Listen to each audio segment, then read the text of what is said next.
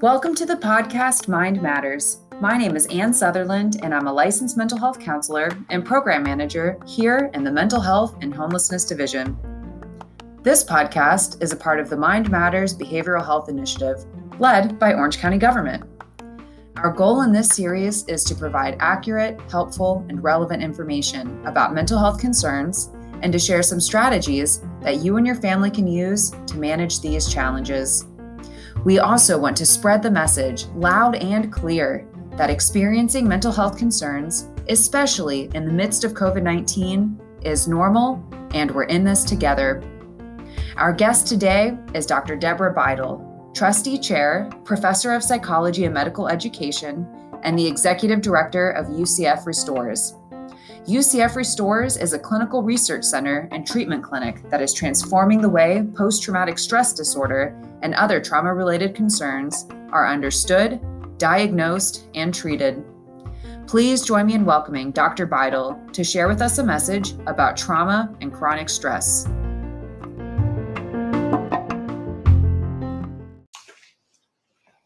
Hello, everyone. My name is Dr. Deborah Beidel, and I am the Executive Director of UCF Restores. UCF Restores is on the University of Central Florida campus, and we are a clinical research and treatment center that's dedicated to changing how we understand, diagnose, and treat trauma and post traumatic stress disorder. I want to talk to you today about trauma and chronic stress and some things that you can do to help yourself during this time want to start by first acknowledging that we've been in a stressful year. 2020 was probably one of the most stressful years for the world that we've ever seen. Not only did we have the election of our lifetime, but we had a global pandemic. And all of the things that happened after the global pandemic have come together in 2021 to make us feel stressed and burned out. Think about this not only did we have to deal with the worry about catching a disease that had a high rate of killing people, but we had to adjust to working from home, to having our children go to school from home, from being socially isolated from people that we cared about, at least physically isolated, if not isolated over the internet. We also had to deal with all of those other stressors that might have come along if we lost our job, if our spouse lost their job, if we lost our health insurance as a result of that, if we had trouble paying the rent. I wanted to talk to you about stress and chronic stress by giving you some examples. Think about some stressors that's like a daily hassle, right? So think about a minor car accident. Nobody was hurt, but you got this dent in your car, you got to deal with the insurance, you don't have time to do what you have to do now, and now you've got this on top of it, right? So it's a hassle. It's something that irritates you, doesn't rise to the level of a trauma, but it's a hassle. Well, what happens is all of these daily hassles can build up to become something that is larger and becomes what we call chronic stress because it just doesn't go away. So, in the event of a car accident, you know, you can you file the insurance papers, you get the adjuster comes, you get a claim, you wait for your car to be fixed. It's over. It's temporary. We've been dealing with stressors that have been going on for more than a year. I don't know about some of you, but when we had to go home and stop working at the office, I didn't even have a webcam in order to do Zoom calls and try and get a webcam in those first few days, right? We were all on a search for toilet paper because all of a sudden you couldn't find toilet paper at your favorite store.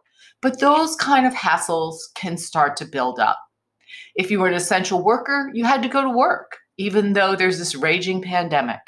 So, lots of different ways that people had to try and cope with 2020. Well, I don't know about all of you, but my 2021 crystal ball has remained pretty cloudy. But the one thing I do know is that we're still dealing with the stressors that come from the, glo- the global pandemic and all of the other things that just occur naturally to us. I want to talk about stress. When we think about stress, stress really has three parts of it when we think about how it affects our body. The first part is what we call a fight or flight response, right? So something bad happens, boom. All of a sudden, our body goes into what we call fight or flight mode. And what we have is this change in our hormone level that energizes us. We feel good. We feel like we can start to get everything done. Everything is going well, and we're producing adrenaline. But when those stressors don't go away, when that chronic part continues, what happens is instead of dealing with the stress and overcoming the stress, that what we call an alarm reaction, we move into this resistance phase. So now, instead of being in control of the stress, we're coping with the stress. We're trying to get along with the stress. We're trying to adapt the environment. But what happens is our body can't keep that fight or flight up for a long period of time. And so, what we find is our body starts to shut down. We have limited resources. Your resources are being depleted. The hormone levels are changing within your body until we finally get to the phase that we call exhaustion. And I think this is where a lot of us are right now. Our resources, both our body resources and in some cases our environmental resources, are becoming depleted. We can't maintain that normal functioning anymore. Maybe we're finding we're not working as well as we used to. Maybe we're finding that we're just exhausted all the time. All of this chronic stress can be doing some damage to our body. It can be changing our memory by depleting some of the cells that we use to help us remember things, changing our attention level because we're exhausted and we can't focus as much. And we want to get out of this phase or at least deal with this phase as quickly as possible. In essence, what's happening when we get into this exhaustion phase is our trash can has overflowed. Think about your trash think about anybody's trash for that matter, uh, the trash you see on the street. You put things in the garbage can and you're dealing with them and you stuff them and you put in a little more and you stuff that. You put in a little more and you stuff it and you stuff it until finally there's no place to stuff it anymore and the trash can is overflowing. So not only is the trash in the can, it's alongside of the can, it's it's dripping down over the can. That's the phase of exhaustion that I'm talking about when we talk about stress. Our trash can has overflowed and we have to do something about it. So, how do we know when our trash can is overflowed? Because, quite frankly, we're all pretty bad at recognizing stress in ourselves, good at recognizing it in other persons, but not so good in ourselves. The first biological sign of stress are changes in your sleep you might find that you're having more trouble falling asleep or that you're waking up a lot in the middle of the night. You might find that you get up in the morning and you really can't do anything. You're still exhausted. I'm not talking about just an occasional night where you have trouble sleeping. I'm talking about a lot of nights where you have trouble sleeping. It's a biological sign your body is giving you that you're too stressed. Also, think about other kinds of changes in your behavior or behavior of the people that you care about. You might find that you're suddenly calling off sick more at work because you just don't, you can't deal with it. You might find that either your performance or the performance of a coworker is suddenly decreasing. They used to be the best employee, they used to always get their work done on time, and now they're not. You may find that you're avoiding certain types of jobs. You keep putting off the really hard ones because you just can't deal with it right now. You may find that either you're not interacting socially as much as you used to, or the people you love aren't interacting with you the way that they used to. Even if it's just over Zoom or FaceTime, you're not hearing from them as much. Your spouse is sitting on the couch and not talking anymore. You might find that there's more irritability or anger in your life. Either you're becoming that way, someone you love is becoming that way. You know, the kids are running on the hardwood floor, and it used to be kind of annoying. Now you're screaming at them, stop running, right? Your behavior has changed. These things are irritating you, or someone is calling you irritable, or you're calling someone you love irritable. Stress overload, the trash can is overflowing. These behaviors don't mean that you've got a psychiatric condition or that you've got post traumatic stress disorder, but they do mean that something is wrong. And let me give you one more sign that we found has become very common. Surveys of how people are dealing with COVID 19 indicate that in many cases, it's increased alcohol use. 88% of one sample found or reported that they were increasing their use of alcohol as a result of COVID 19 stressors. It's okay. We're trying to cope. But if you're getting to the point where you're driving under the influence or you're drinking a lot more or you feel drunk all the time, again, it's a problem. We have to deal with it.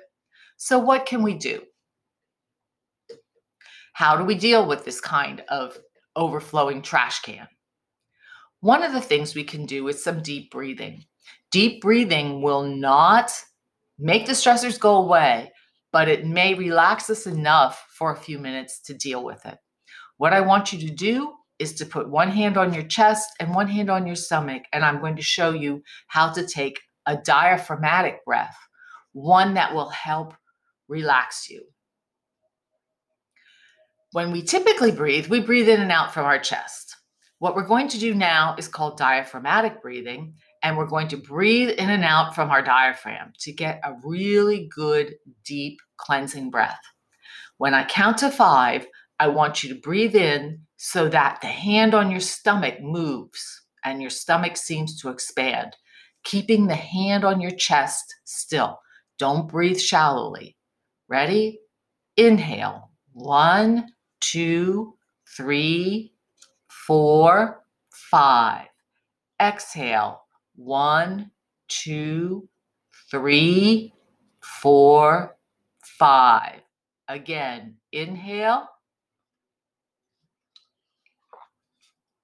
Exhale. Very good. You can do that in situations where you find yourself getting stressed. Traffic is really bad and you're going to be late for work. The kids are running in the hallway. Those kind of things give you a break. There's a really good app you can download to your phone. It's called Calm, C A L M. Lots of good information in there. It will actually have a place where you, it will pace your breathing for you and help you breathe in and out, just like I said. It has relaxing music, it has wonderful, relaxing sounds. It also has something called sleep stories that will help you go to sleep. I'm going to come back to some sleep hygiene tips in a moment. But if you want something that's close by, because we all have our phones close by, check out the Calm app. Another thing you can try is lavender oil or some scent of lavender. We know now from some studies that lavender actually does make us feel calmer. It changes our behavior just a little bit, it slows us down, it makes us feel a little less stressed. So when you're feeling stressed, a couple of drops of lavender oil, either in the palms of your hands, and you then inhale deeply, or scented soap, all of those things can help you relax in the moment. A third uh, technique that you can try is walking in nature. Now, I mean walking 15 to 20 minutes in a green environment, okay? Not on the city streets, we know now that walking in nature not only decreases our stress level, but also improves our thinking. When we exercise, endorphins, a chemical in our brain, is released into our body. Endorphins are mood elevators, they make us feel better. Walking in that serene, green environment for about 15 to 20 minutes actually can produce that biological, biochemical change in our body. It decreases our stress hormone levels and it has been shown to improve attention and concentration. So, as part of your lunch break, take a 15 to 20 minute walk in a green environment if you can to help decrease your stress. I want to go back to sleep because many of us think we have good sleep habits but we don't. Want you to go to the National Sleep Foundation website if you're having trouble sleeping. They have wonderful sleep hygiene tips about how to make your room restful, how to not exercise right before you go to bed, how to not use those electronic devices to help you sleep. Your phone, the TV, your iPad, the computer, they all emit a blue wave light. We can't see it, but it's there. Blue light tells our body to wake up. So even though we may be trying to play on our phone to help us relax and go to sleep, that blue light is going into our eyes, back through our retina to our brain, and is saying, Wake up, wake up, wake up. If you need to relax to go to sleep, try reading a real book, not one that's on your device, a real book, paper. Um, listening to music, listening to some calming sounds that you can find on the Calm app or probably at other places on the internet, or anything else like a warm shower that will help you relax and go to sleep. The National Sleep Foundation has lots of tips, but if you're having significant problems sleeping, put the electronic devices away. They really aren't helping you. One more thing about alcohol. Lots of people think they need or think they can use alcohol to help them go to sleep. I've been guilty of this myself when I'm on a red eye flight. Oh, I'll have a couple glasses of wine and I'll go to sleep. Alcohol does not make you sleep, it makes you pass out. When you pass out, you do not get the most restful phase of sleep. And that's the phase we call REM sleep, rapid eye movement sleep. It's when you're dreaming. So when you pass out, you don't get REM sleep, you're not dreaming, and you wake up groggy in the morning. So again, no alcohol at least three hours before going to sleep. Alcohol has another problem if you use it to go to sleep, and that is it's a diuretic. So it's going to make you get up more to go to the bathroom. So stop the alcohol at last, at least three hours before you go to sleep and try some of the other techniques that I've talked about to take care of yourself and your loved ones. Well, how can you support your family and friends during times of stress? First of all, help them acknowledge that these stressors exist. We have to stop thinking of ourselves as better than all these stressors. We're all affected by it. And then promote an atmosphere where people can talk to you. You don't need to ask them how are they feeling? Are you feeling traumatized? Just be open. How are you doing today? Reach out and touch some people. Let them tell you if they want to talk about something. Let them talk. Don't ask questions, just listen. Be there for them. One of the things we know that helps people stop the act of suicide when they've decided to do it is social interaction. It's social contact and reaching out to someone else. I tell a story of my friend, a psychiatrist in Milan, in the worst part of Milan during the early parts of this pandemic. And she had to stay in the hospital in order to help take care of all the people who were coming in.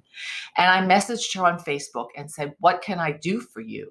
And she said, Send me a little note every day. Send me a picture of your dog. Send me a song. Send me something so that I know that there are people who are out there and who are thinking about me. That's what we all can do. Reach out to people you haven't talked to in a while. Send them a little note, just thinking about you. Give them a call. You've been on my mind today. How are you doing? It may be the most important thing that happens to that person that day to get them through some really bad stress. The third thing is I want you and I want you to encourage everyone out to take time out for yourself and to reach out for help if you need it. We don't have to keep dealing with this without taking the time for self care. Self care is what's going to get us through this. So take the time, take your vacation time, shut off the computer when you're supposed to stop working. Don't feel that you can just keep going and keep going and keep going. None of us can. And the last thing I want to say is that We're all dealing with a lot of stress. We're going to be dealing with it probably for some time. But the one thing we've learned at UCF Restores is that people are strong and people are resilient. And if we reach out to other people and allow them to reach out to help, that's how we're going to get through this. We're going to get through this together, stronger and smarter, with the knowledge that now we know what we can do to take care of ourselves and take care of other people. Thank you so much for listening. Send me an email if you want some more information. And please take care of yourself and take care of those you love.